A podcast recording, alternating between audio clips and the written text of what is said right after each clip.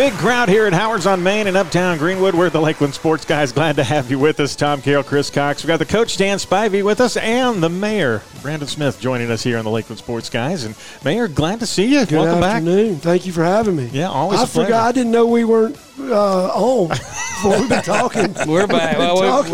Well, see, I got a list of questions for the mayor, but this is about restaurants in town. But anyway, I've had a couple people say, Mayor needs to get on DHEC to stay off of these places. Do you know that Robbie Templeton and I went to lunch at Fats yesterday? Yeah, when they closed it. And I get a call that an hour after we left, they closed permanently. Hey, I love Fats. The one in Lexington closed at 3 on the dot with customers still in there. Wow.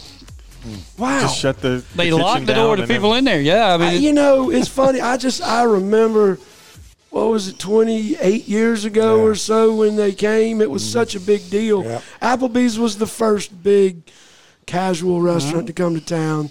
And, you know, you had a lot of post-lunch, church lunch groups going out there.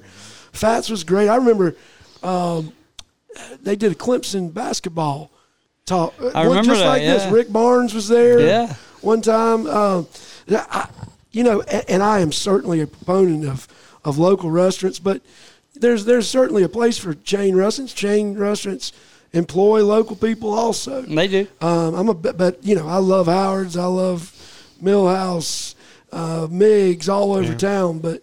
Well, I tell you, the Harris Landing, they put out on Facebook with the two closings. They said, we need short order cooks. We need waitresses. Yeah. Come work for us. So, go out there. Take advantage, man. The Tiki Bar needs some help. On Sunday, buddy, Saturday, that place is wild. It's insane to be at the lake. That's a fun spot. Always like I said, O'Charley's closed in Augusta 2 months ago. It closed in Aiken a year or so ago, and then now that's where Olive Gardens is going, to the one in Aiken, where that building is. I thought you were going to say the one in Greenwood. I said, you know some inside information I don't know. No, but here's what I like.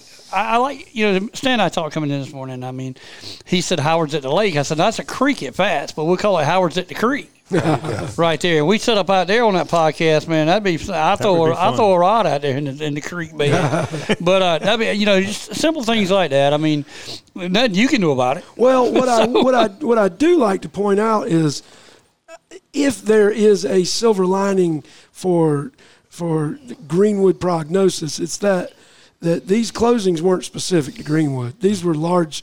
As I understand it, I don't know if all O'Charley's across the country have closed. Yeah, all Fats did. I mean, Fats isn't. Yeah, Fats is more regional, but all Fats closed.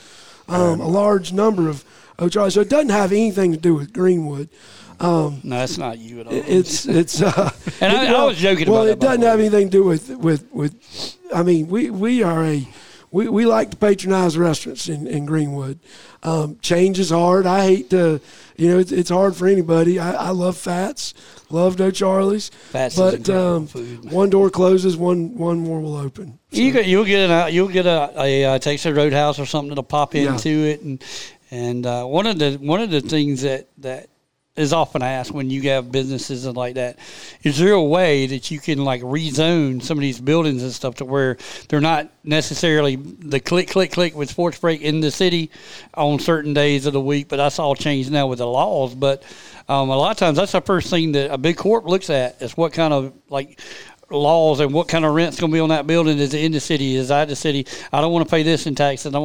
And your job is even tougher then because you got to look at tax breaks to give places to come in. And we were looking at that Monday night. Like I said, one door closes, one more. I'm excited about some opportunities that we've got.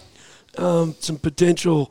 I don't have a code name for anything right now, but we'll come up with you one. But our city staff and Laura Hudson, our retail recruitment and retention manager, is doing a great job.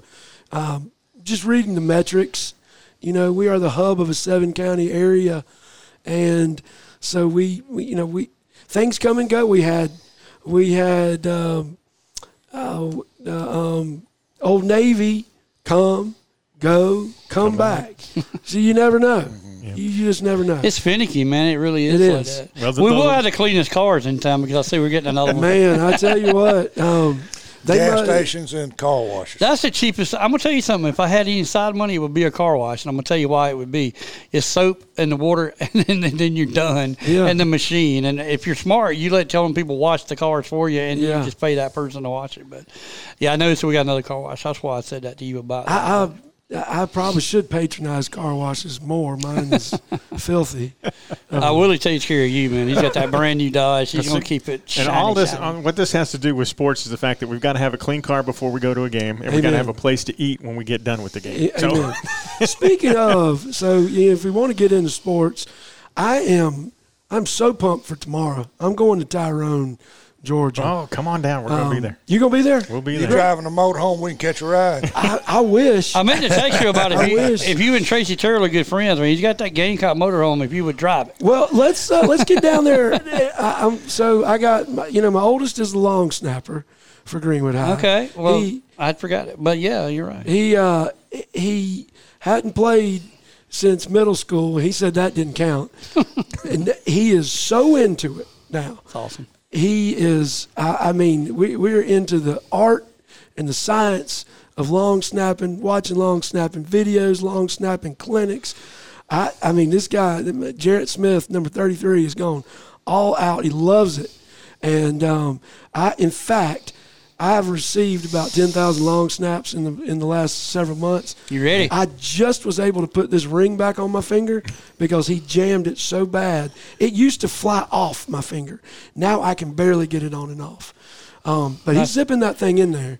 We called his name last week. I didn't even know that was your son. That's him. I apologize. But, well, we were looking at long snappers, and I'm like, who is this young kid here? And then we saw Smith. It didn't even hit me.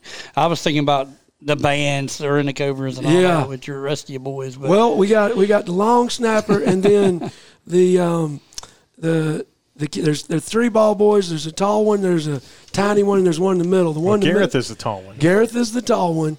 Benjo is the one in the middle. So we're leaving early. I'm gonna get down there and tailgate if y'all wanna. Let's do it. We're looking at Bojangles, and there you go. And it's right there. I mean, that's what we're going to be on school property, so I got to behave myself. We're playing. Well, like you said, we may not be though. We may not be. So. We may be looking at a lot of stuff. But it's going to be a fun trip. Though. It's going to be a fun trip. I'm excited to see what we do against a great 3A Georgia big boy football team. We saw them last year. They came in. I know their coach that was from Greenwood. Yeah, Coach Brett retired. He retired and he's working again. You want to scoop on that? Yeah. He bought a house in Myrtle Beach. Yep. Okay. Brett Garvin, and he retired from Sandy Creek. He and his wife moved to Myrtle Beach, and now he is the defensive coordinator for Carolina Forest. I didn't know that. Well, we just talked about what. And Carolina Forest is a 5A. It is. You're right. I didn't know that. Yeah. He's like my dad. They got a different definition of what retired means. Well, we talked about it. It was just our last podcast when I was here last Thursday that we said he wouldn't be out long, especially Myrtle Beach. Yeah. So wow. Well, to go along with Myrtle Beach, and I think I told Chris earlier, saw a thing in U.S. News and World Report, the 25 fastest growing cities in the United States. Well, Greenville, South Carolina, was number 23. Well, kind of okay, I can see that. Keep reading. Spartanburg is number 12. Huh. I think it's been a while since I've been to Spartanburg, so that's probably because Greenville's just too full. Yeah. But the one that really got me, of course, I kind of knew it. The number one fastest-growing city over the past 5 years in the United States, the greater Myrtle Beach. Really? Is Brian still in Myrtle Beach? Brian's still down there, and the two girls are down there. And I can attest to the fact that place is growing. Every time I go down there, I see a new school built, a new fire department built, new housing subdivisions going up everywhere. Yeah. I thought you were going to say McCormick was Savannah Lake, because we know it's the Yankees coming down, but and we appreciate it. Keep coming. I mean, because it builds our cities up. But, like I said, we're fortunate. Yeah. I learned something about Spartanburg last night. You know Reedsville Road? Mm-hmm. The main road going in, it's called Reedsville. That area is not Spartanburg. It's Reedsville now.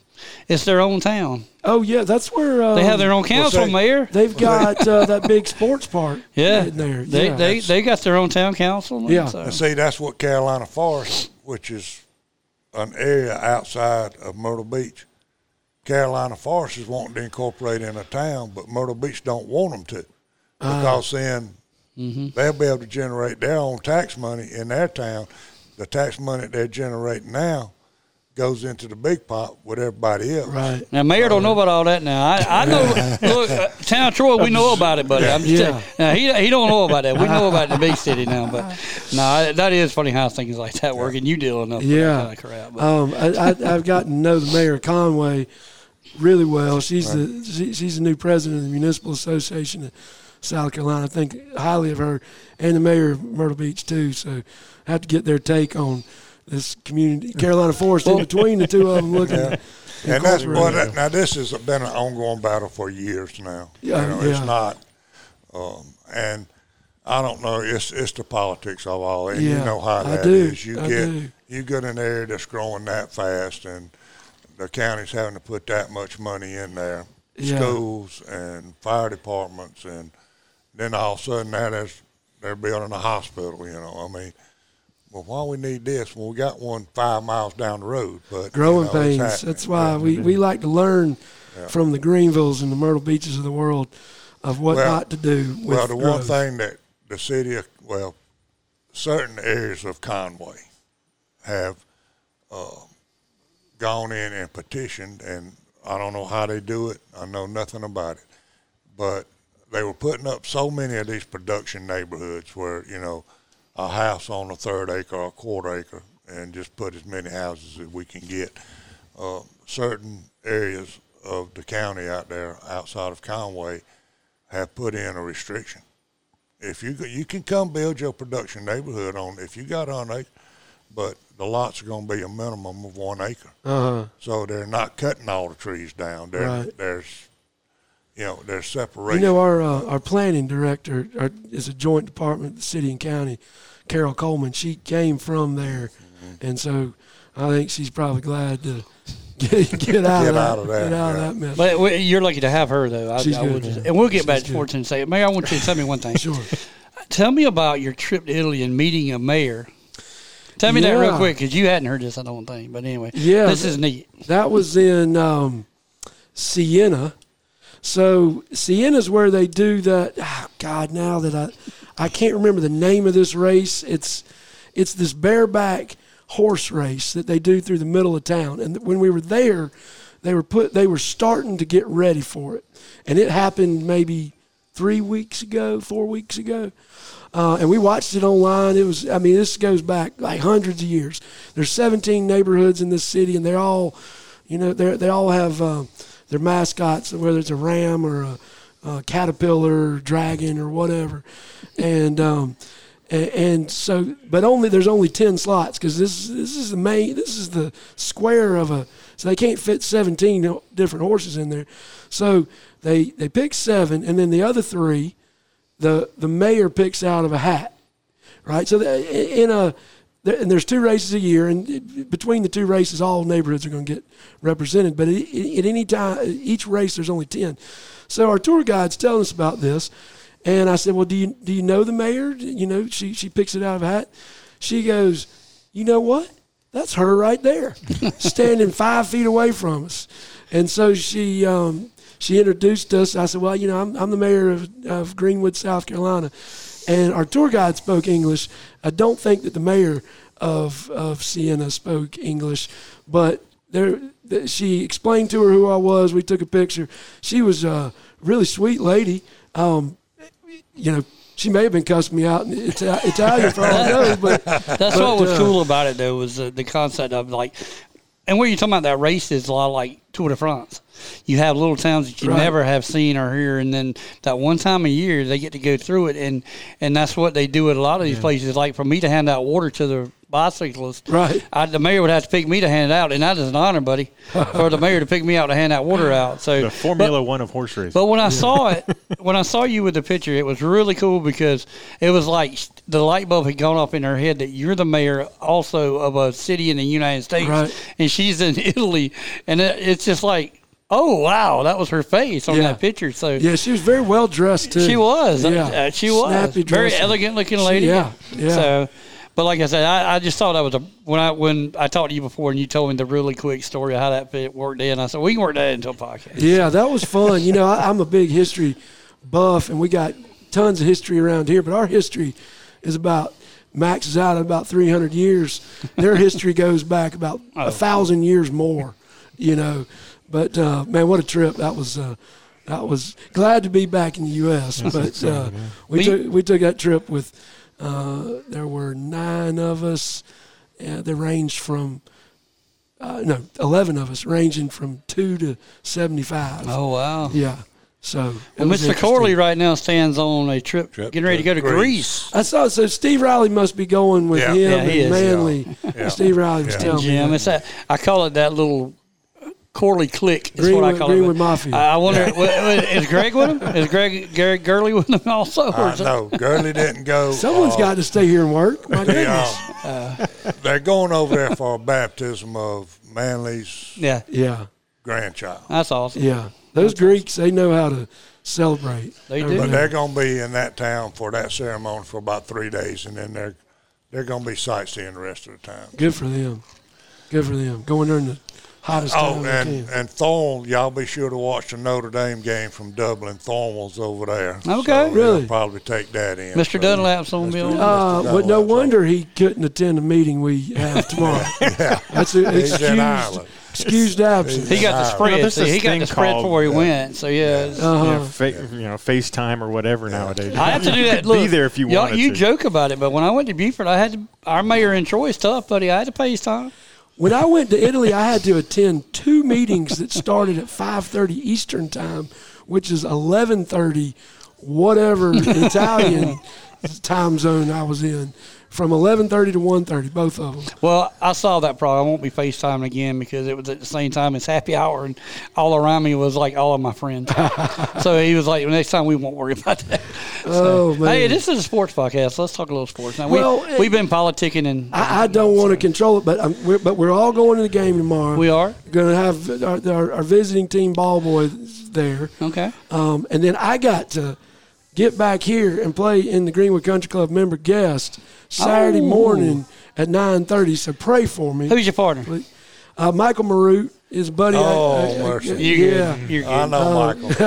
You don't even need to worry about it. Michael owns a restaurant up in Taylor's. Yeah, I'll give him a plug. The Fair House and Pinky's Revenge up in the Taylor's Mill are his. He's branching out, franchising one in Fountain Inn right now, and we got the same ringtone. Maybe one day we'll get a Fair House here in Greenwood. Got a couple places to put it right now. I think so. I told him that. Yeah. So, I think that's cool. You got a good partner, but I figured you might be teaming up with your little young bucks around here, Dawson Hughes or somebody like that. But that's always an interesting member guest, bro. Yeah. It'll be fun. Played in about 20 years ago when I was actually could swing a club. Well, I thought, okay, we're gonna be back here about 1. I gotta get my. You hadn't heard 1 or 2. The game time's been changed. Yeah, it's been changed to what? There's they start time right 8 o'clock. It may be 8:30. Probably 8:30. On wet bulb. So really? It'll be 11:30, 12 for the game. Oh my goodness! Well, but the only saving grace for that is all these other guys and member guests. They're gonna be out drinking. They will. Yeah, so they'll be tired in another way. The Calcutta's going to be what? You're missing the Calcutta. Which he has my proxy, unfortunately. Okay, well. I got to You might pick a little bit of side cash up. That's even better, man. For a trip, man, that's what you think about your Calcutta money. Yeah. So that's awesome. But we're going to have a good time down there and enjoy it. Like I see some good football. That's what we're going to see. And where this stadium is, we've already been told, because every restaurant you want known to man's right there at it. Really? Okay. So like I said, I don't know much about Tyler. Well, like I said, Willie, our resident Bill Hensley, he's the one. He's already got him a room and talked us into it. And so everything's right there, from Wing House that has hundreds of spices of wings on a wing bar, like wild wings, that kind of thing. So there's plenty of food going to be down there. Might be an L or two. I don't know if I can find one or not, but there'll be something down there. It's going to be a good time, like I said. And we won't know about the game probably until tomorrow afternoon, will we? We should know something later tonight or even between 8 to 8:30. I'll be looking out for you. Posts or anything about it. I just my son should know, I guess. Yeah, he'll know. Yeah, because he's taking the bus, I guess. Yeah. Okay. Yeah. Did the mayor get to ride the bus? They're leaving at 12. No, they got another bus going. So the mayor can't ride the bus? The mayor don't want to ride the bus. Okay. Those bunch of stinky teenagers. Radio staff wants to write the bus. I want to get back into it. I like to control my own destiny. Yeah, okay. I hear you. I figured he'd let the mayor ride the bus, but that's okay. That's cool. But Emerald's got off tomorrow. Right, they got to buy. Yeah. Got to buy, and then I was pulling out my schedule, and it looks like we changed their next game. It was Ware Shoals, but now it's Hampton County High, Emerald. Am I wrong about that? I'll have to double check. I was going to tell you, if you got Davis Thumbo's calendar, you better double check every one of those games. Yeah. Okay, that's what it was. They mixed it up with Max Prep, so there's a couple games that are backwards. Yeah. Okay, on that schedule. So just check it before you go. But I'm going to tell you something. That's a game if you can get to. Hampton County's going to be one of the games to watch. They play Allendale Friday night, and that's a huge rivalry game. Man. But Hampton County is loaded this year. That's the plaintiff's lawyer matchup right there. That's it, yeah. There you go. Allendale. Yeah. The ridiculous. Call it the, what do you want to call it? They call it the judicial hellhole. That's it. Both of those. But Wade Hampton is Friday, September 1st, and then Saluda on the 8th. Ooh, they got two. So it's Wade. Emerald's playing Wade Hampton, not Hampton County. Hampton County. It's formerly Wade Hampton. They just changed it. Okay, so I was at Wade Hampton in Greenville yesterday. Yep, that's the one. Low country. Greenwood High boys volleyball, which is also kicked off. One of my sons, Whit, is playing there. So that's why Erskine's got a men's team this year, and over at Due West. But Wade Hampton of Hampton, which is down there. It gets confusing. It does, and like I said, and that school combined with Estill. Estill. And Estill, man, that's kind of somewhat surprising. Estill had a proud program. Well, I'm gonna tell you something else that's gonna happen. I think it's this year. I think Fairfax and Allendale will combine with that too to make the one big high school, which will probably put them to 4A maybe.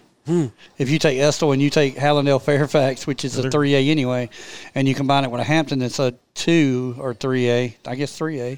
You should be. Yeah, that's going to be close to – you might even go to a 5. Yeah. If you – another school. And the bad thing is they're right there together. I mean, Hampton – Allendale Fairfax is right here, and then you go 7 miles and you got Wade Hampton. So it's like they're right side by side. Yeah. They're buddies. It's like but just keep you on your – calendar schedule make sure because there was 4 or 5 games that got flipped, and Greenwood's also one of the ones in there that's had a wrong date with it. So it wasn't just Emerald. It was also Greenwood had one wrong date on that schedule, and I attribute that to Max Preps. You can't always go by them guys. Yeah, they do their best. So they do, and like I said, they're doing thousands of high school across the country too. So. But if you're in town, we got Greenwood Christian versus Northside Christian Academy. Correct. Is that correct? Yeah. At Greenwood Christian. But the big game's going to be the Ware Shoals 96. I think it is now. 2 first-year coaches. The winner of this game will be starting his career off 2-0. Wow. How's Mitchell for 96? Mitchell, he's... It's funny because I talked to Coach Bennett yesterday, and Mitchell is doing well. I mean, it's not – and nothing's torn. It's just a really, bad bruise in that regard. It looks worse than it was. Okay. That's there. He did ask Coach. He said, if I get cleared, can I play tonight or this Friday night? And Coach was like, no. So they're going to keep him out. They're going to keep him out. That's a good call, Coach. The big thing is they want to make sure that he's going to be safe and that he gets plenty of time to recover from that to heal. I don't remember reading what his name was, but his backup came in and did a decent job. Cade did. Yeah. Yep. It was that next man up mentality, man. You got to have that. But this is a team that we've talked about, Mayor, that I think 96 is that team that can go a little further than we gave them credit for this year. I think Matt Bennett's just one of those coaches that's just – king of the mountain mentality, and he's going to bring that back over there a lot like a Doolittle did back in the day at 96. Yeah. That's why I thought you were going to say the game of the week is over across the lake between Lawrence and Clinton. That's going to be a – it's a rivalry game. That's brothers, sisters killing each other. Lawrence got annihilated last week, and Clinton, of course, they're Clinton, and I don't – it's being played at Lawrence District 55, so but that's not going to stop the Clinton Red Devils from just doing what they do. Clemson's good. I mean, Clinton's a good team. We thought they were going to be off because of the number of players lost. But and I wouldn't. Don't get me wrong. I wouldn't be stunned if Lawrence didn't come and somehow pull that game out. I mean, the quarterback that took over for Raw had a really horrible game last week, and the kid at Clinton just everything just and that's football. That's everything clicks, you know. And like I said, we talked about Mitchell last week. He's going to be the key to that team. You know, he plays a really good game. They beat Emerald over here. And then now, you know, he's got an injury. It's going to keep him out for a week or two. But that's a smart move by Bennett to keep him out because down the road, if they can pick one win up in the 2 or 3 that he sits, that puts him down the road for playoffs, and then he's going to be 100% healthy, knock on wood. Well, these are still non-conference games. You're right, and so they don't matter. Yeah. And you don't want your best player getting hurt in a non-conference game to where we need you when the games are really going to count. Yeah. We can lose all 5 of these, and we can still be number 1 in the region and get a good playoff spot. We don't have to win these 5.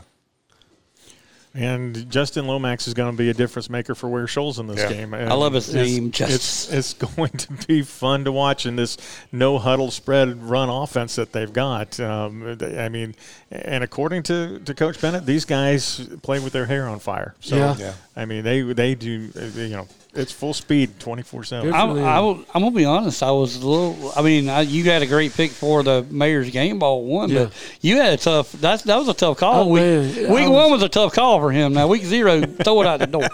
But I mean, you had Justice Lomax. You had the kid at Abbeville. So I'm just picking Greenwood. Oh, that's right. Okay, you're not worried about him. But it was still tough, and had it been a larger. It would have certainly been more difficult, but I love Kamari, man. Kamari Griffin's a good kid. I've known Kamari since he was a little kid. He's still a little kid. No. You know what? And that's what Jarrett was telling me. He said, Kamari's not that big, but he is lighting these players. You know, he hits. And Tristan Lewis had a great game. You know, I know Key Holloway, Kyrie, they had great games for Emerald. KB, and, of course, Cade set the all-time passing record. And my boy Owen Whittington, who won a game ball last year, I saw his mom at the Greenwood High game because they were on the road. She said, I just got no – you know, Owen's only supposed to be punting and kicking. And they asked Brooks, his dad, if they could put him in. I mean, especially in a private school setting, Owen is going to be – one of the best athletes on the field. Not having him out there to play would be difficult, I would imagine, for Greenwood Christian. But catching 3 touchdown passes, it doesn't surprise me. Owen's an amazing athlete, just amazing. That's like the kid that you love for at Emerald now that was a Christian kid last year, the fullback. Robert Woodard. Robert Woodard. Yeah. He's good. He's good. B-Rad, man, welcome back, by the way. Hey, man, I was going to text you, get your hotel room before you left Peachtree City, man. Come on. B-Rad. So, you going tomorrow? No, he just got back. He's been in there for like a week. I got you. Well, welcome back. Some people have birthday parties forever. I mean, this place to work right here now. Yeah, it is. Owner's going to Greece. B-Rad takes 4-week holidays. And we got to support Cheyenne, everybody. Yeah, of course. We always give a shout-out to Cheyenne. Always. Her recovery.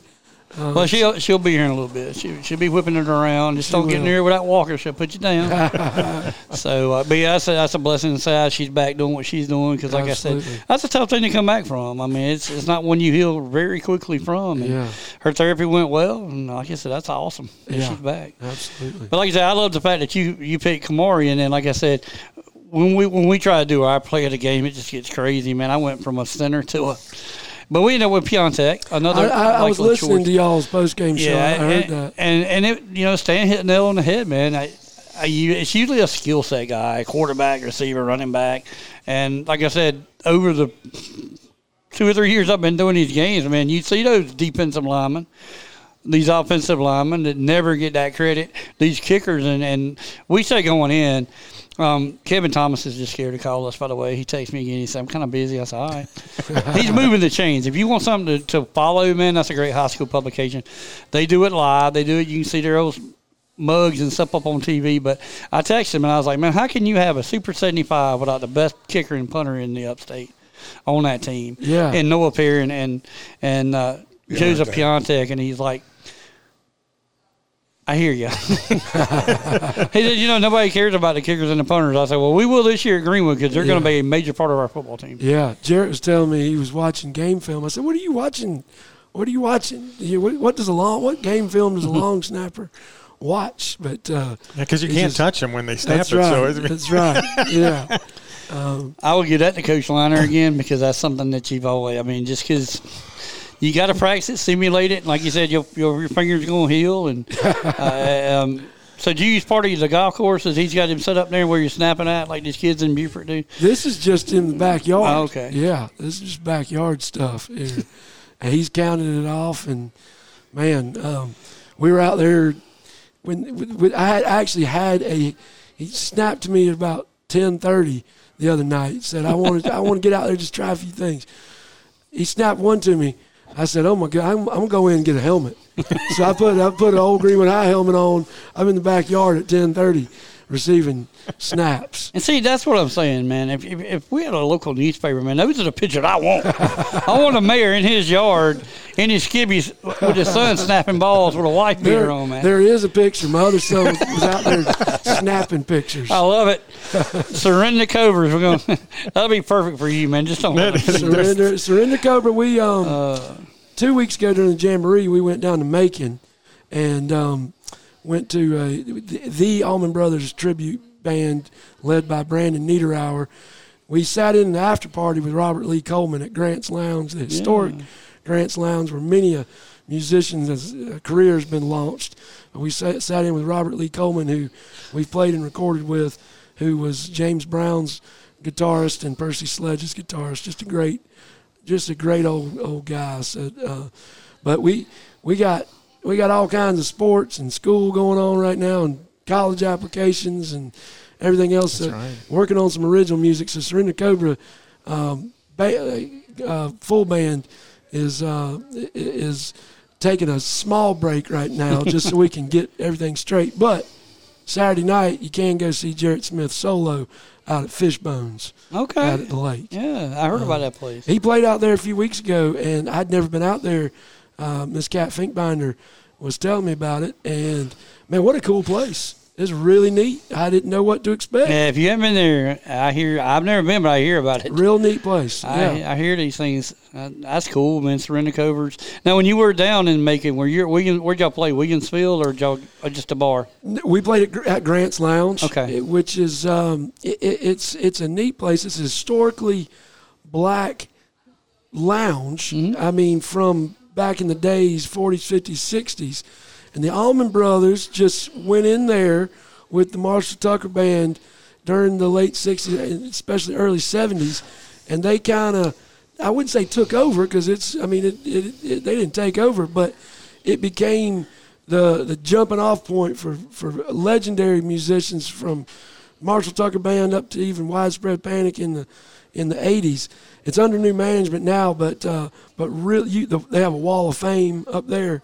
And it's a really, really neat thing to see. I love that. That's my favorite kind of bars to go into, the bluesy kind of places. What it is. That's right. Now, I said that about Williamsville because I'm a Macon fan and he's a Savannah Banana. But I could have gave you a T-shirt. Kevin Bacon is the mascot for the Bacon baseball team. You ever been to the H&H there in Macon? If you ever get back, that is – there's so many, for lack of a better term, Southern rock music. So the H&H is where – when the Allman Brothers moved to town in 1969, they didn't have a penny to their name, and they were all about this big around. And it was another black-owned soul food restaurant.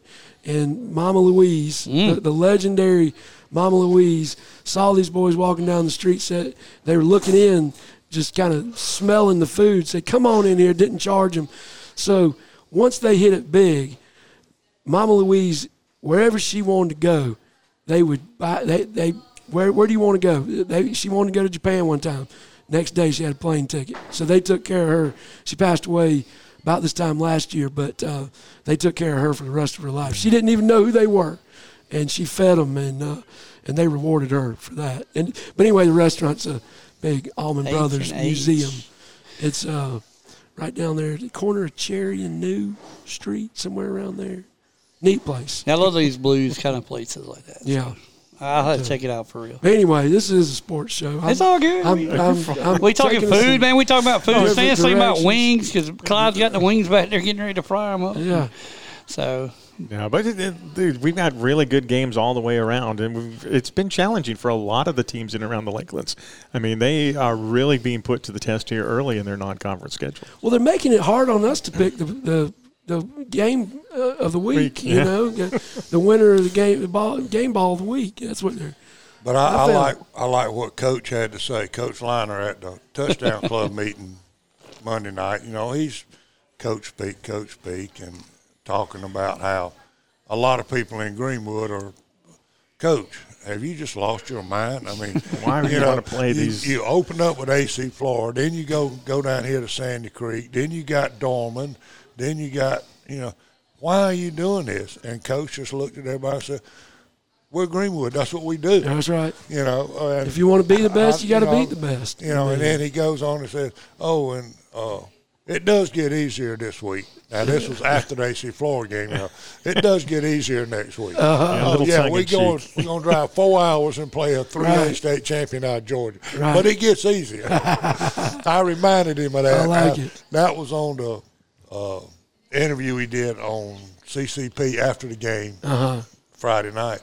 And so I reminded him after the Touchdown Club, I said, Coach, I got it on from a very, very reliable source that it gets easier this week. He cracked up. He laughed. We don't. I tell you, don't tell Sandy Creek. We need to give them any bulletin board. Don't need it. Material. I think we're gonna be fine, boys. I really do. I love the fact that you know what he knew there had to be a change, and he went ahead and we implemented. He's been thinking a couple of years about it. He's got a quarterback he can do it with now. And like I said, the whole game, the one thing I watched is what Stan always teaching to me. Not like I never play. I played quarterback all my life, but we didn't have RPOs when I played back in the 50s. But, I mean, an RPO to me was run, pass, and don't get tackled. But that kid follows his progression better than any kid that I've seen at how old? 14 years old. Kamari's, what, 15 now, 16? 14. Yeah, maybe. Well, he was a quarterback. I remember he's probably 15. 2 years ago when he played quarterback, that kid was about the size of his leg. You know, that kid's up there with chains on at Touchdown Club, and I was loving him. And like I said, he's not a big kid at all. And, I mean, Lewis has got a little bit more build to him. Yeah. But I like the progression that he takes. I like some of the receivers they're new to us this year. Our line's going to improve.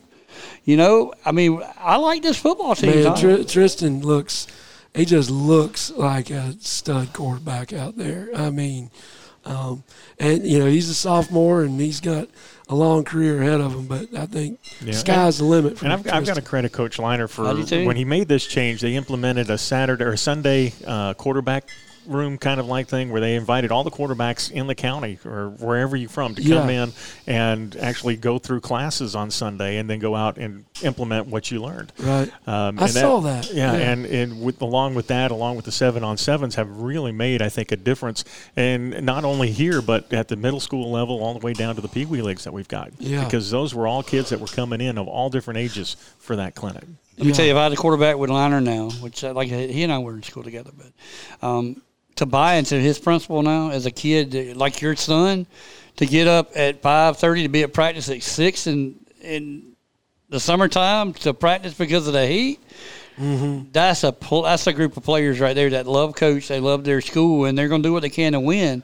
And that gives a new dynamic for me. I don't even look at the fact it's a new offense now. It's the fact that they're willing to get their butts out of bed, be there at 6:30, go, and then if school's going on, they go to class. Yeah, let me tell you, if Jarrett Smith can get up and be at practice at 6 o'clock without complaining, then the coach is doing something. He loves it, and that's the thing.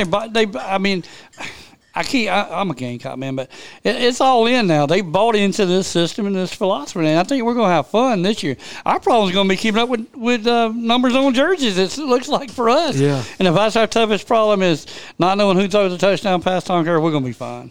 No, we'll figure it out one way or another. We won't have trouble this week. I got white jerseys this week. Oh, good. Well, and how about Jaden Adams, too, man? Oh, I didn't realize that's how quick speed there, was. Man.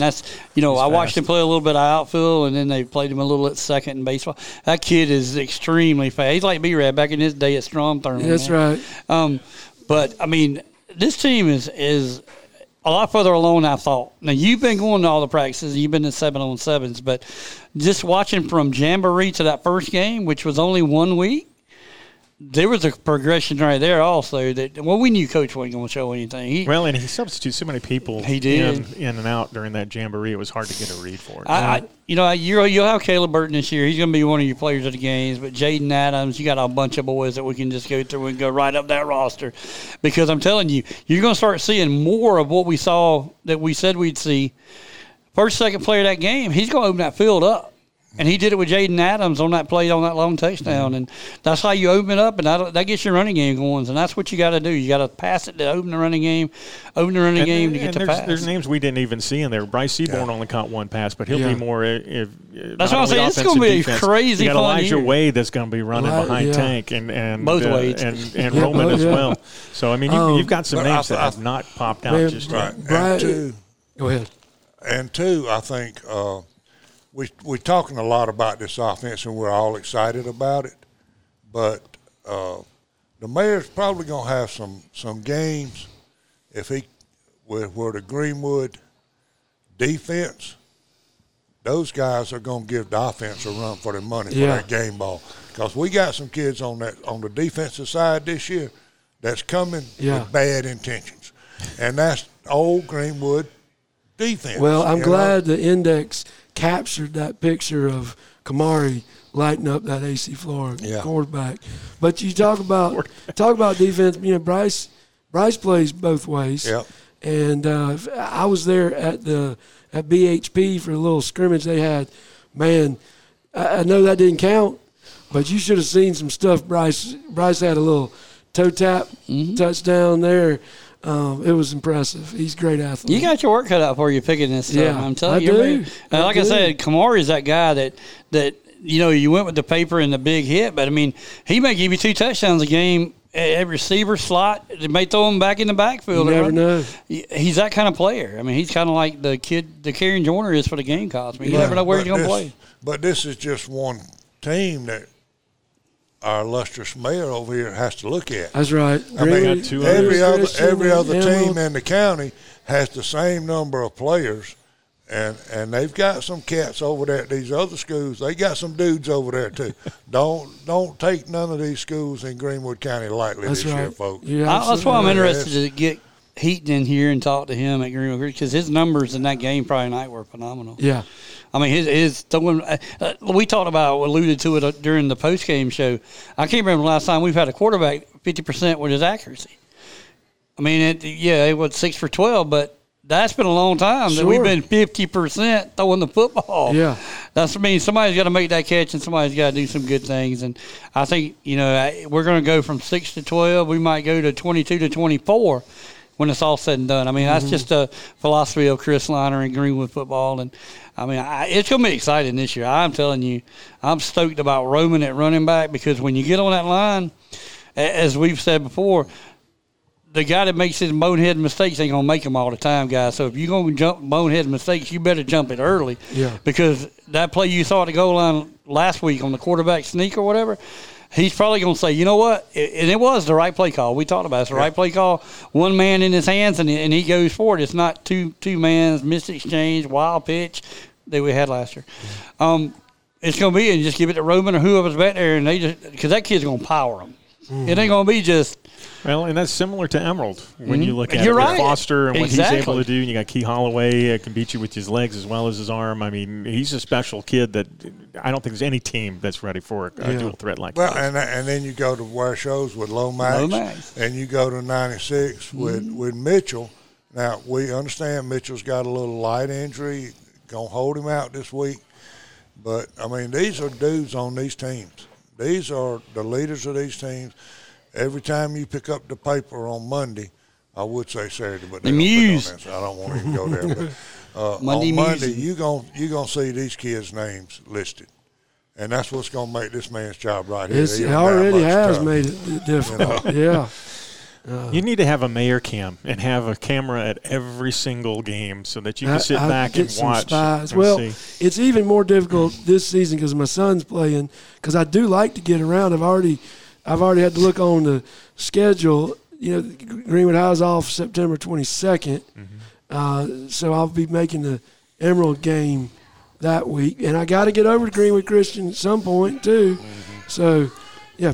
This we feel your pain, man, because tough job. We got right there. It says Lakeland Sports Guys, and we got how many ever teams in there? We got what, 8 that we cover, we follow, and I mean it's just tough. If Greenwood's playing, we're not going to get to those other sites. So we usually he makes the call or we flip that coin on that game that we go to. And I mean, I'd love to check a Mitchell out. I'd love to catch a Saluda, but like I said, we go a little bit up. We got Clinton every now and again, Lawrence. There could be some big games along the way that we go have to make a decision on what we're going to do. Well, I need to get some Greenwood Christian swag. There you go. Several, I was wearing a Greenwood High hat and an Emerald shirt in the stands at the Bab on Friday. You tried that last year, remember? I did. I think it was vice, the other way around. But I say, look, you're going to have to forgive me. I'm an Emerald grad. Emerald's in the city. I live about driver 8-iron from Emerald. My kids go to Greenwood High. It's not in the city. That explains why I saw you on the golf cart the other day heading into town. So that's right. Yeah, I mean, that's and legal.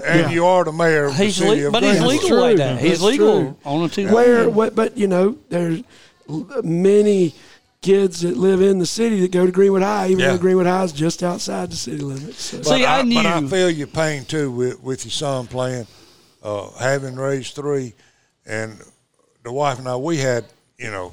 Okay, who's playing at what time and where? Yeah, and we just came to the decision. Brian was a senior.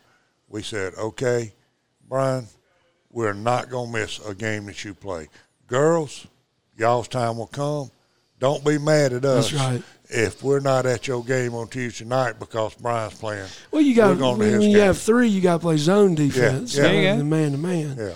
I knew now because I got a text from John Whitmire, of course, who you know. Oh, yeah. I didn't know you were a Furman grad, but I share a lot of Furman stuff on our site. John's a Furman legend. We picked up a lot of Greenwood people just off John Whitmire, who was a great quarterback at Greenwood. Oh, yeah. I'm not sure if he's in the Hall of Fame or not. I'm coming up with all these guys trying to think of. He may be. I know Tripp is. Yeah. But, John was a really good player here. Owens' son was a really good player. Jack Owens, another legend. That went to Bo Furman. And Jamie Hollingsworth. Bo got inducted in the Hall of Fame. Yep. I forgot about Bo. A couple years ago. I didn't know you were a Furman grad, so you were Den. Oh, yeah. You were Den. I was a Den during basketball season. John's just a few years older than me, but John was a Furman legend. Yeah, John was a – well, John's 2 years younger than I am. My God, I'm closer to Tripp's age. But yeah, but now, like I said, we picked up a little following in Greenville now because of like Coastal. I mean, I don't know a lot of people down there, but we're picking it up because anytime there's something going on with the volleyball, something like that, I'll throw it on our page. And I figured out, Mary, all you got to do is put congratulations. It don't matter what it is at Coastal. It could be Sam Pickney being a Bolitnikov or Grayson McCall being up for the quarterback Davey O'Brien. Yeah. And all you got to do is put congrats in that name. And when you put that name, like Sam Pickney, his mom and dad are going to see it. The coaching staff's going to see it. Rachel McCall's family's going to see it. And that's all I've done with Furman and their players. And, I mean, we get viewers that way. And it's just a simple trick that I've learned. That drives him crazy because he's the engineer of it. And I've got all the stuff on our page. And when we do our regular show, he goes through and we look at what all I have posted. I know it drives him crazy, but there is a reason behind the craziness that we do it. But I didn't know you were a Den, man. Yeah, so. I got to make it to a Furman game this year. My middle son, Whit, this is probably 5 or 6 years ago, he said, man, those Clemson games, that place is crowded. It is loud. How about something a little more chill? And so he enjoyed going to Furman games. I think he's firmly in the Clemson crew on Saturdays. But I need to stop by and see you. We'll have to bring you in a couple of weeks because that game scares me. What he needs Carolina. To do, he needs to take that young man and leave on Saturday morning. And follow Mr. Pickney to Coastal. Yeah. Oh, yeah. And see a game down there. That's definitely. And he thought these other games were fun. Yeah. Get down there and see that. Before we moved back to Greenwood, we lived in Florence for 9 years, and and got to really see. That was during the rise from Coastal going to D1A. Yeah. And, man, that is a fun place. Which loop do you live off, first, second, or third loop? Second. Okay. Second. You were out near the mall. I was, right behind that McDonald's. I used to play that Traces. I played a lot of tournaments back in the day, but Traces was one of my favorite courses. Yeah, but. Traces. All right, Tom Carroll, I done hijacked again, so go ahead and take us back to, football, buddy. Me and America do this all day, I promise. Well, I understand completely. See what happens. But as far as a lot of the games that we do have going on, there are quite a few more that we haven't mentioned that are big games. Abbeville is at Powdersville this time around, and that's going to be one of those that, you know, last year that game was tight at halftime, and then Powdersville didn't actually break it open until, late in the third? Maybe early fourth? That's in Powdersville? It's in Powdersville this year. I don't think it might. I think this Abbeville team's good enough to where they're going to go in, they're going to take care of business right off the bat. And like I said, they're not favored. And that's what, I asked Benji the other day. I said, how in the world you got a 20-point spread and you getting 20 points in a high school football game? Who's betting on these games? That brings up a good 20 question. 20 points. That brings up a good question. I have some friends who are well versed in the world of sports betting that Fantasy. Were unaware that there were lines on high school football games, and where can we find these lines? That's a good. We'd have to ask our good fellow Benji. Benji goes to the guy. If you listen to his Monday show in the afternoons, he's got a Monday sports show that's really good. Benji Greason? Yeah. Tyler Cupp. I think it's a guy's name out of Rock Hill.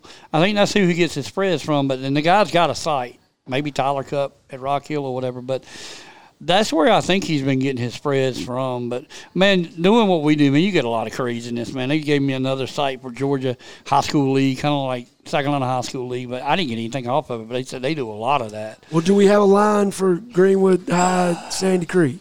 I would say there is. I wouldn't know where. My thing is, what are you going to do with it? Because technically, you're betting on high school kids. Right. So how is this? That would be. I can't believe that's legit. For one, I can't imagine. College is okay because the kids, whatever. But I mean, but coming from you're bringing IL in it now. So coming from a buddy who's well versed in this, he said a 22-point line is almost unheard of. That's insane. Not just the number, but I mean, not just the size of the line, but 22 is a very unusual number. He said you get 20 and a half, you may get something, but 22 is just, you don't ever see that. So, it's probably Willie, what was the spread on South Point Spartanburg last week? That Benji said, it was right at 30-something points for a high school. Wow. Yeah. And South Point wins the game. I'm going to take the 30 dog every time. I don't care who you are. That's like if Sandy Creek's favored in this game by 21 or so, I'm going to jump on that 21 because, Greenwood's playing 3A, but 3A is like 4A in Georgia. Right. They go all the way to 7 and 8, as we've discussed. Yeah. But, I don't use it because I don't ever go by it. But, Benji on his show, they love it. They love to talk about that Abbeville dog by 30 or whatever. Oh, wow. I need to ask Benji. Ask him and just say that because it makes his show. He gets a lot of people that call in the show just because it's spread. Uh-huh. Why didn't Abbeville get any love? Why? How are we getting points this year against Patterson? Well, it's a road game. Well, road game don't generally counts as only 3 to 4 points anyway in college and in pros. Which one's stand right there? Maybe.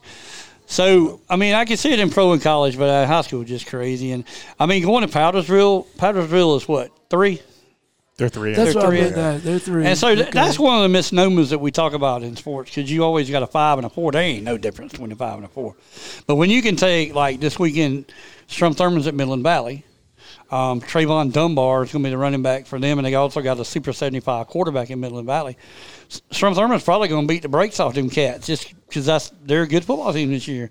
And like I said, I know in Augusta you can also do the betting thing, so maybe it's somewhere down in Augusta where you can make these bets or talk about it. When does Benji, he does a sports show on Monday mornings? Monday afternoon. 5 o'clock. Okay. 5 till 7, yeah. I have to check that out. He took an old group's thing, but we were 3 to 5. So. I was already stole something from us, but it's a good show. It's a good concept. Yeah. Like I said, he has some really good, like Stan Olenek. He's got big names. He's done.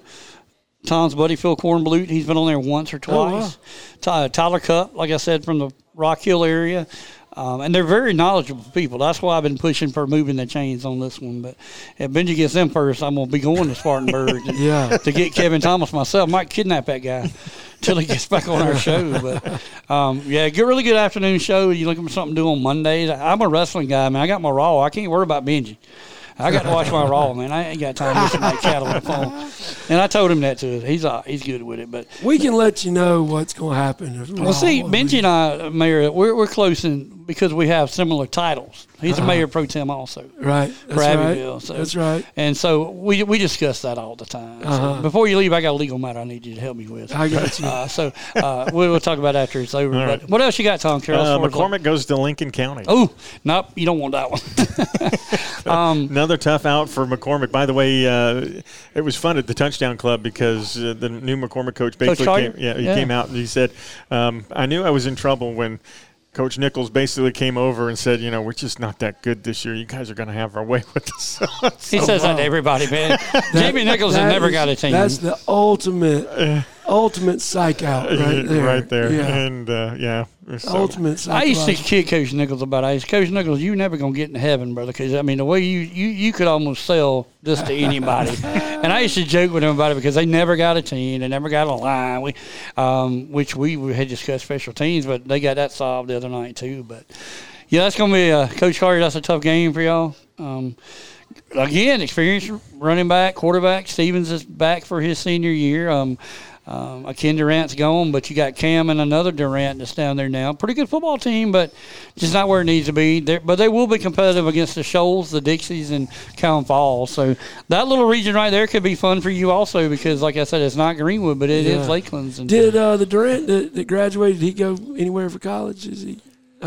He's Duke also, or Duke commit. I don't know if he's there. No, Duke pulled that off. Oh, they did pull he off. I forgot. I think he's Limestone or one of the other division two schools. I think is where really good. He's a good player. I mean, he could be at Duke, but like I said, after Mateo, I mean, it could be also like the kid that I talked about yesterday, Angus Weaver, who's at Lenore Ryan. He's at Lenore Ryan because Beamer told him to go somewhere and get a couple years under his belt. This kid's a stud. He's a Sammy Brown's who he is. Yeah. That's going to Clemson. He plays linebacker and running back. So you got a lot of players doing that are going to smaller schools, like Erskine. Well, Calhoun Falls may pick up a win this week. They've got Red Rose City Academy is who they're ended up playing. I forgot who they are. Did we ever find out where Red Rose City is? I did. I heard it the other day on Benji's show. Red Rose, it might be Florence. Mayor, it may be Florence. Because I was thinking, I was like, that's a ways away or something. But it may be. He's going to look it up for you real quick. Because Benji said, where in the devil is that? That's my Benji. Now, size-wise, I got you, Benji. I ain't standing up with you. But now, I can't do it. He's lost a lot of weight. He looks good, man. Yeah. I tell you what, he's got a nice place over there. Yeah. Oh, yeah, I've been there. I told him, I was like, man, it's huge. Good spot, yeah. So, yeah. All right. He's pulling it. You got some info for us? I'm hoping. It is in Lancaster. It's in Lancaster. That's it. It is Lancaster, yeah. Because I was going to ask you about it anyway. That's still a good little ride. I mean, that's a 3-hour ride. Yeah, it is. What's their nickname? What are they, the Cougars? Red Raiders. Or the Red Raiders? No, the Knights or something like that. Benji didn't know. He looked up. He said, well, they don't even look like whatever they are. I don't remember what they were. Sorry, Benji, I didn't listen totally. Raiders. Okay. So that makes sense, Red Rose. Red Rose City Raiders. I love it. Boy, there's a ton of Say that three times. That's like Jefferson City, whatever they are. So. Yeah. So, I mean, gentlemen, I'm going to have to take off, but I appreciate y'all having me. Love always, to get brother. Back here. Hey, it's football season. We got Arkansas next week or two. Man, hey, I'll be back. We can do a do an SEC segment. Yeah, KJ. KJ Jefferson. Yeah. Take us. Oh, you ain't got to tell anybody, man. You can't hide players now. That's one thing I do know. I'm not big on college anymore, but I know where they're at. I know where they're at. So. If he can stay healthy, hopefully Sam Pittman can. But I'll get with you, and then maybe we do a Mayor's Balls on Monday or Thursday show. You got just 15 minutes to come in and talk about it. Absolutely. Just get with me. Absolutely. Well, looking forward to this weekend. Yes, sir. We'll see you Friday night. I'll see you down there. I'll text you tomorrow. I'm going to need someone to drive me back for golf. I'll text you. Well, Willie will be back here by probably 7 o'clock, so if you need a ride, there's your ride. I appreciate it. Just give a bill right there. All right, thanks. Mayor Brandon Smith joining us here on the Lakeland Sports Guys. Always a pleasure to have him come in and talk a little sports as well as what else did we do? We talked about everything, I think. I just asked him every question about the restaurants in town closing. I just hit him up with a lot of stuff. That's why he don't come very often. But like I said, he, very insightful, very, knew what's going on with Greenwood in the city. So, and he knows his sports. I mean, Kamari Griffin was a guy we talked about for player of the game at Greenwood. Really good game. It's a guy we'll talk about again. But, first game ball going to Kamari Griffin from Greenwood. I think it's awesome. That's awesome. Let's talk about the 96 and Ware Shoals game, because that, to me, is the Lakeland's game of the week for the most part. It's the most intriguing. It's two teams that are 1-0 that are coming in. Both of them have first-year head coaches to go along with it. I had a chance to catch up with Coach Bennett on Wednesday. Here's what he had to say about getting ready for all of this, and we covered a few other subjects as well. But here's the head football coach for the 96 Wildcats. Now joining us here on the Lakeland Sports Guys, we've got the head football coach from 96, Coach Matthew Bennett. Coach, glad to have you with us once again. I'm glad to be back. I enjoy any chance I get to talk about our kids at 96 and some of the things that we're doing, and appreciate you having me on today. Well, it's always a pleasure. I got to hear you at the Greenwood Touchdown Club. That was a lot of fun. That's eat good food as well. That was. I give you a little inside baseball for you and the listeners. We were sitting at that table, and, it was Coach Liner from Greenwood, Coach DeBose from Emerald, myself.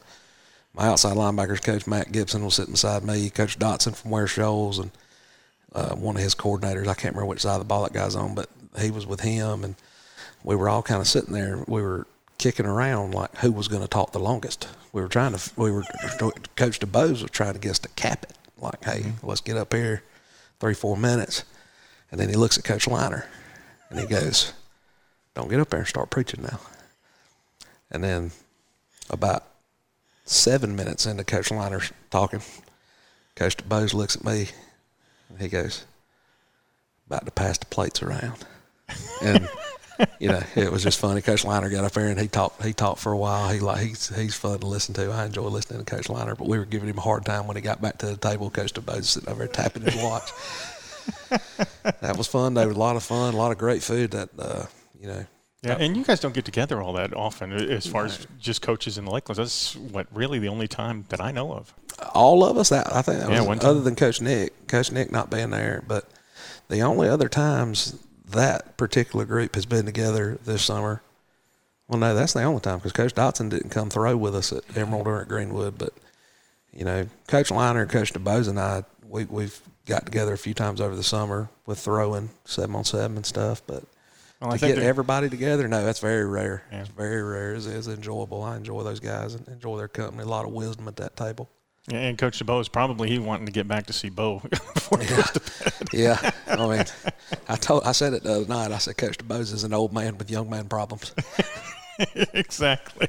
Well, let's talk about the game briefly here last week. A big win for 96. You guys go into Emerald, come out with a 27-28 win overall. You went through a lot of adversity, but the team really stepped up in that adversity.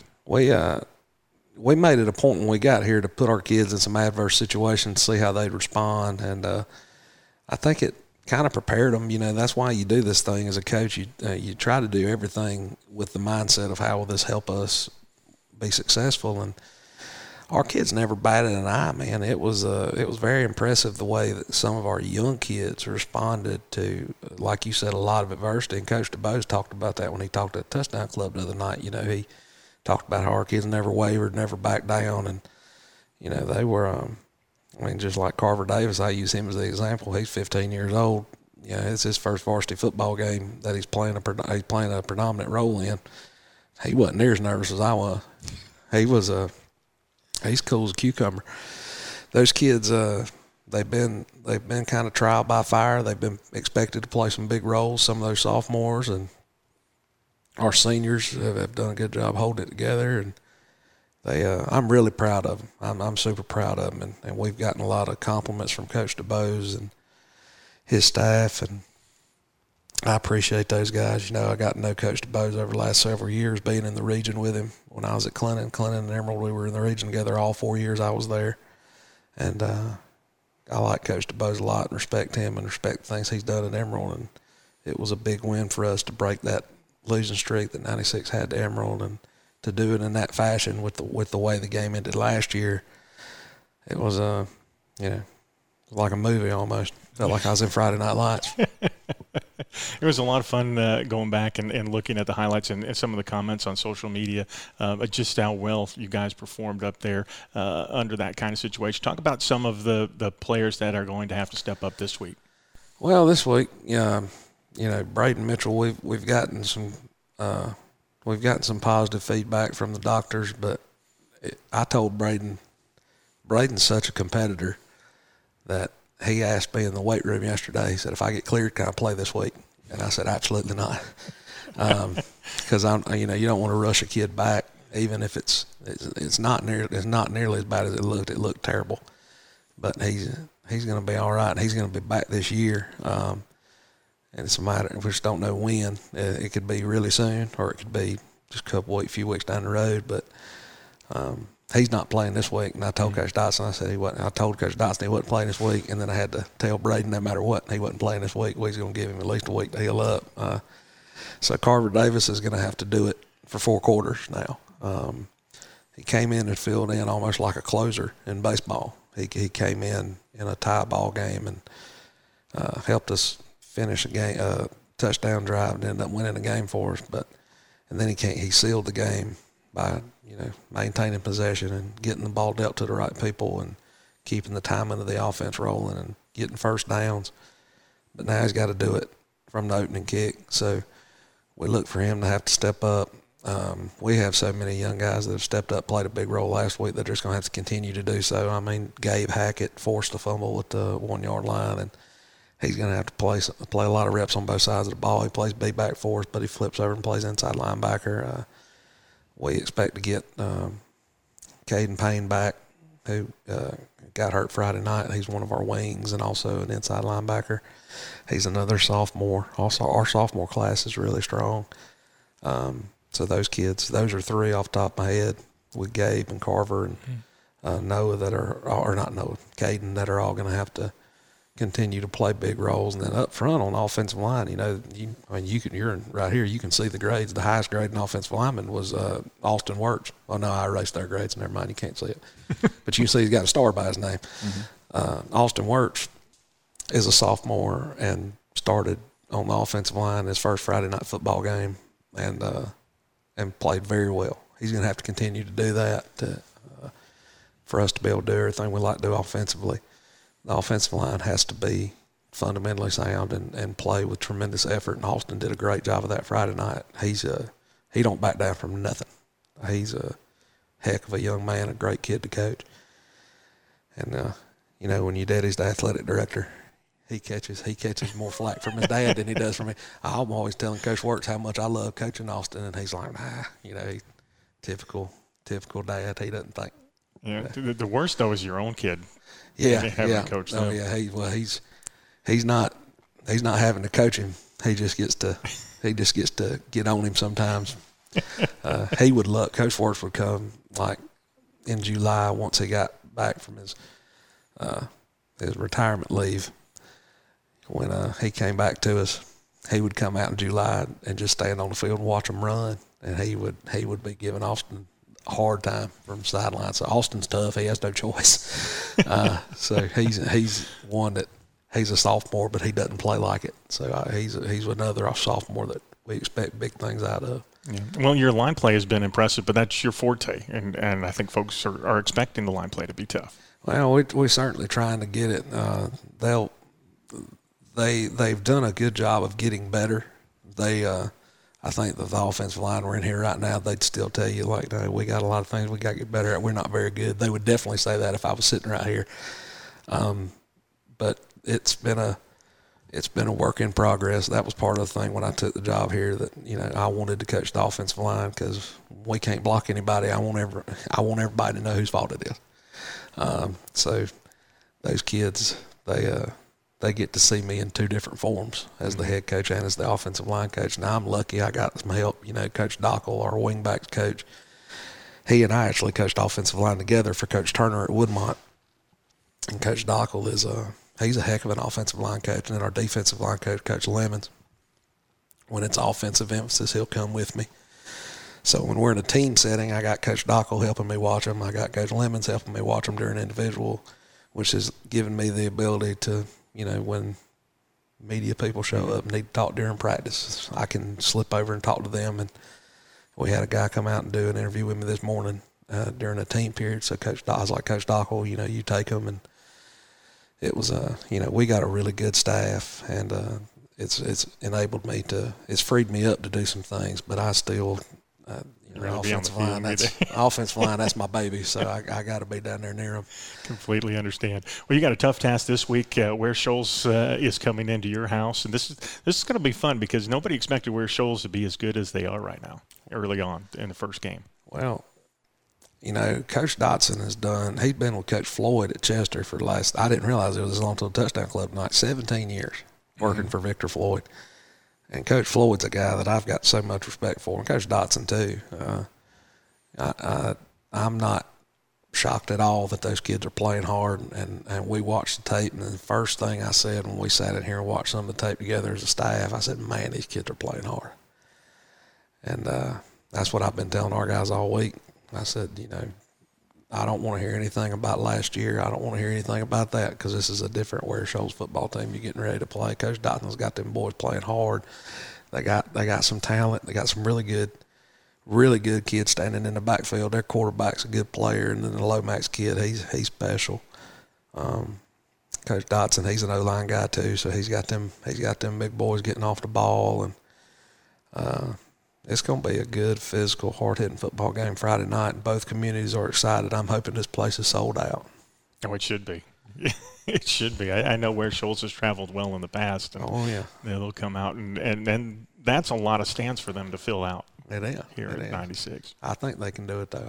I believe they can pack it out, especially with – that's what I told Coach Dotson. We were talking earlier this week, you know, with the heat and everything. I said, hey, we're probably going to push it back to 8 o'clock. And he said, well, that'll be fine. And I said, well, the good thing is it'll give y'all 30 more minutes to get here.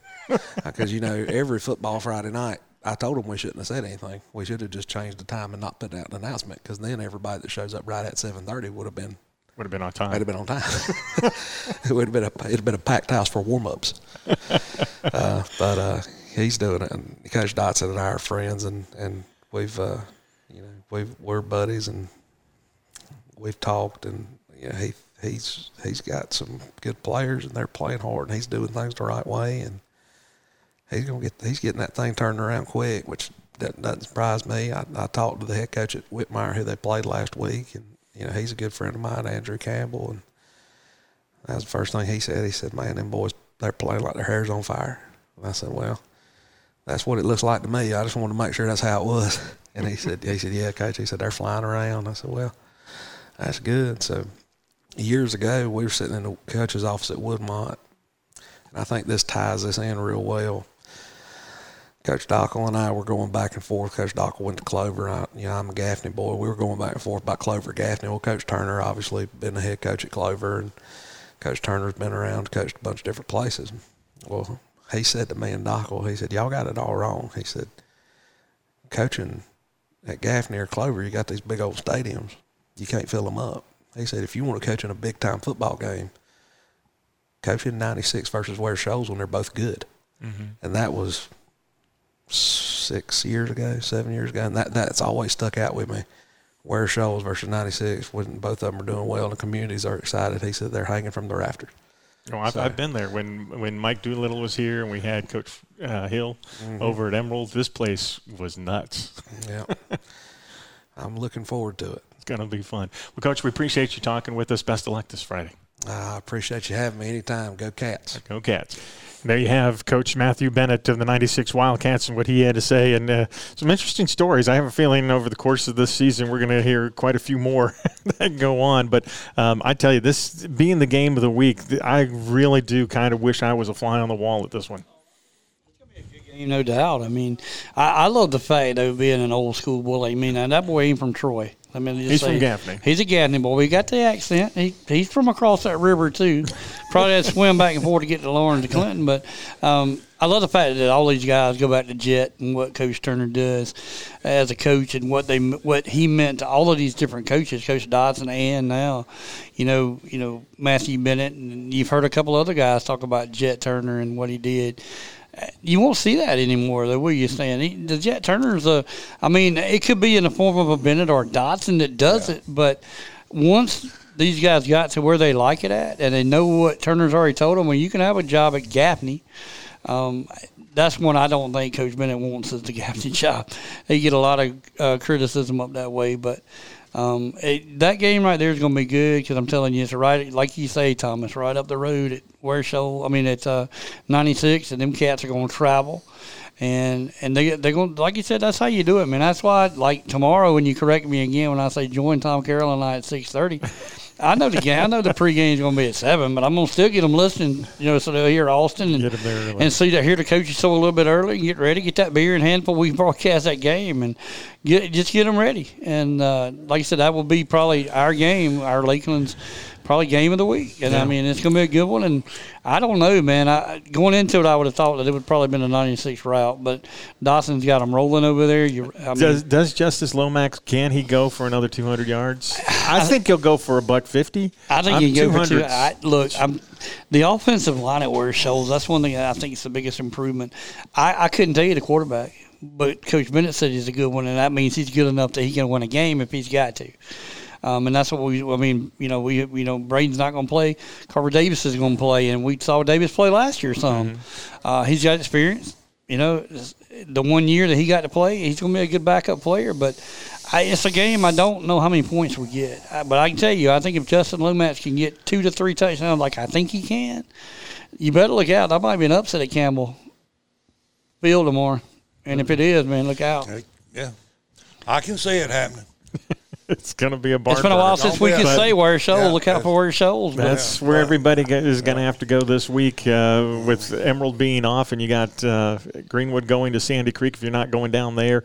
We've got a couple other big games that are happening here in the Lakelands. You've got Greenwood Christian hosting Northside Christian Academy to go along with it. So that game, I'm told, has been going to be starting at 8 o'clock. So a lot of games are starting a half hour later than they normally would that are there. But that 96 Ware Shoals game just sticks out more and more, and I have a feeling it's not just going to be those two communities. There's going to be a lot of folks there from Greenwood. There's going to be a lot of folks there. Yep. Now, the mayor told y'all where to go. He said, if you live in Greenwood in my city limits, take your butt over there and sit at Victory Field. So that's where I'm going to say you need to go. But like I said, it's going to be a great game. I mean, you're going to have people from all over that are going to these places. And like I said, it's not that far a trip down to Sandy Creek. Come on, jump behind the bus and jump behind the caravans and come enjoy it. Get the mayor back for the golf tournament, for goodness sake. Somebody needs to drive him home. He's got to get a ride back. We'll have to get him a police escort back home. I bet he could catch the team bus. I bet anything he could. That's why I was kidding when we was talking about the team bus. I was like, they wouldn't let you ride down there. Probably because his son said he ain't riding. He said, I get enough of him at home. But nix it in a heartbeat, yeah. But, Greenwood does send a deputy sheriff to most of the games we're on the road with, and so I imagine if he needs a quick ride back, he'd get it. Might be in the back, Mayor, but it's all right. You'll get there. All right, well, let's talk about this Greenwood and Sandy Creek. As we know, Sandy Creek is the defending 3A state champion. A lot of skepticism about was the final play for the win. Did it go into the end zone? When you look back at the replay, it did not. But as Coach Garvin basically said, he said, that was only third down. We still had another chance to get it. Even if it would have, I'm pretty sure we could have gotten it. That is there. But a little bit of controversy, but it also created a fact that now there's going to be cameras in those pylons to make sure that the ball goes across at all the state championship games, which is going to be interesting that they're now implementing that into it. So, instant replays coming to high school. That's been Georgia for a long time because I'm going to tell you something. Them old boys take that stuff serious down. They take it pretty serious. And that's the team that plays in this region with Sandy Creek. Valdosta is one of these teams, and you know what their history is in high school. Yeah. So it'd be an interesting game. I mean, like I said, it's one that, last year we didn't know anything about them. They had a quarterback and a running back named Latimer. Now they just got a running back named Latimer. Oh, but what a running back he is. He's got a Georgia offer. He's got a Tennessee and Alabama offer. I mean, this this Amari Lattimore is a stud. Let's just call it what he is at running back. But he also plays middle linebacker and outside linebacker. So you're going to see him on the field on offense and on defense, where if we can stay with them and get that cat tired, I think we've got a really good fighting chance. The thing is they've got some big boys that are up front, particularly on that offensive line. Their offensive line, when I talked to Coach Smiley, averages 305. That is up there. Now, we've got some guys that are in that category as well, but there's one guy that pushes him over the edge, and when you get there and see it, it's going to be the right tackle that's over there. The dude is 6'7", almost 350 pounds. That's up there. And he's huge and can move. That's the thing about it. Their defensive line is much like ours, very quick, very solid. I don't know offensively if we can catch the speed that they've got, but I hope that we have folks that are just as fast that are going to be back there. When you look at our safeties and Higgins and what he's been able to do, can he track the quarterback down? Because it's basically a three-man show that you're looking at, not counting the wideouts. Yep, now, the wideouts, they're, take Mark Packer's term, they're frisbee-catching dogs that are out there. But you've got Kayshawn Kennedy, the wide receiver. You've got Corey Holliday at wide receiver, Jace Ferguson at wide receiver, and there's one more. Who am I missing? Avon Florence. And all of those guys in the first game had 3 catches each or more in all of that. But the studs that are going to be there to do the majority of the damage are going to be your quarterback and Dalen Penson, number 7. Got to watch out for number 2. I already told you about Amari Lattimore. He's only a sophomore, and he's already got all these D1 offers to go along with it. But then there's a guy that comes in and is on the field with him as well as backs him up, and that is going to be number 20 and Chase McDonald, because McDonald is that little scat back that's out there. So you got the power running of Latimer, and then you got the scat back when you join in McDowell to go along with that. So it's, those 3 guys you can key on, and they run several different formations out of those 3 key positions. So thunder lightning is what we'll call it. Well, if you remember, you were not at that game. That was me and Art that did that game. But Latimer's the kid that picked Caleb Burton off and had it into the end zone. Had it not been a holding call, as it went into that would have been 7 more on the board, and it ended up being a big penalty against them. They still won the game, but that kid's quick. You're right. Latimer is fast, and he is just as good on defense he is offense. He's super powerful. But we got those. I mean, that's what I'm saying, Tom.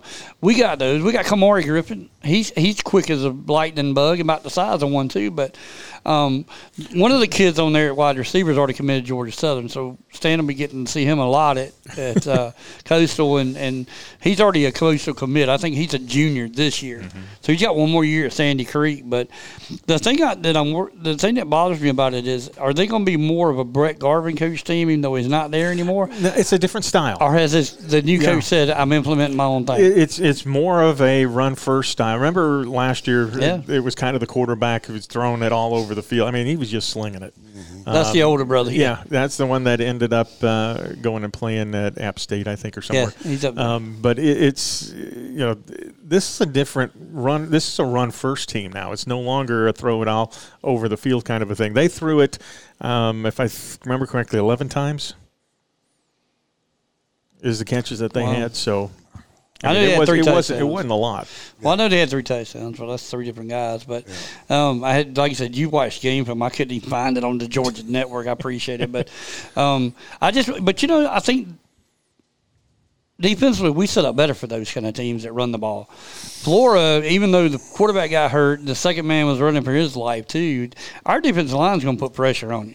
I want to see I want to see Demarius Irvin come in, number 52. He'll be wearing 52 tonight. So all right, well, I'm hoping his number. Wear your number, coach. Let them make sure they wear their own numbers now. That man's big enough. Yeah, but and then A.J. Ross, I can't wait to see what he does offensively, along with Owen Sargent and that offensive line, because defensively, Sandy Creek is going to just bring the house just about every single time. It almost seems like there's no discipline whatsoever in the linebacking corps that's back there. Every time that Newman went to throw a ball, they were already, into the offensive line and had to back out from there. The thing is, they're that quick to get out of it. The speed that is there with those linebackers, if we can take advantage of that somehow, some way, we've got a better chance, I think, at winning this ball game. Coach has already showed you, man, and that's what I love about the fact that what you just told me.